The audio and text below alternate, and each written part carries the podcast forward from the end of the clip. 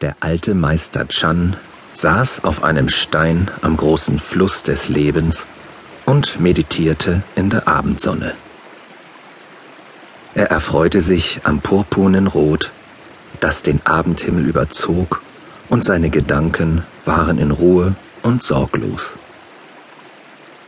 Sein Tag war ein Tag wie jeder andere gewesen, mit Arbeit, Mühsal und auch vielen Momenten der Freude die sein Herz wieder jung und kräftig schlagen ließen. Er würde sich gleich zur Ruhe begeben, in sein Haus am Rande des Flusses und die Nacht willkommen heißen. Er schloss seine Augen und horchte in die Stille, die nur vom steten Plätschern des Flusses unterbrochen wurde.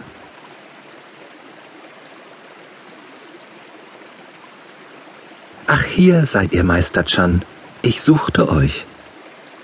Die junge Stimme einer seiner Schüler riss ihn je aus seinen abendlichen Meditationen. Ich brauche euren Rat, Meister. Einer seiner Lieblingsschüler war gekommen. Tain. Er setzte sich zu seinen Füßen nieder. Liebevoll lächelte Chan ihm zu. Tain suchte immer seinen eigenen Weg, auch nachdem er sich Rat eingeholt hatte. Das gefiel Meister Chan. Was bewegt dein Herz, mein Sohn? Was kann ich tun für deine Seele? Ach, Meister Chan, wie kann ich abends meine Ruhe finden, so wie ihr? Ich sehe euch jeden Abend auf diesem Stein sitzen, immer zur gleichen Zeit. Dann geht ihr in eure Hütte und mir scheint, ihr braucht den Schlaf nicht mehr zu rufen. Er kommt euch zugeflogen, so munter und ausgeschlafen, wie ihr dann am nächsten Morgen vor eurer Klasse sitzt. Ich selbst kann meine Gedanken nicht beruhigen am Abend. Zu viel geht mir wieder und wieder durch den Kopf. Was kann ich nun tun, großer Meister? Traurig blickte Tain zu Boden. Und munter sprach Chan folgende Worte. Sieh, eigentlich wartet der Schlaf doch auf uns, mein Sohn.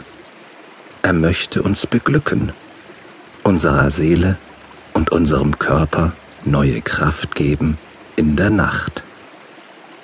So suche dir denn einen Ort, Tain, an dem du weich gebettet liegst und dein Körper sich entspannen kann. Und wähle auch den gleichen Zeitpunkt des Schlafes, so oft es nur geht, denn wir sind gebunden an den immer wiederkehrenden Rhythmus von Tag und Nacht als ein winziges Teilchen im kosmischen Rhythmus. Horche auf ihn, und auch du wirst deinen Rhythmus finden.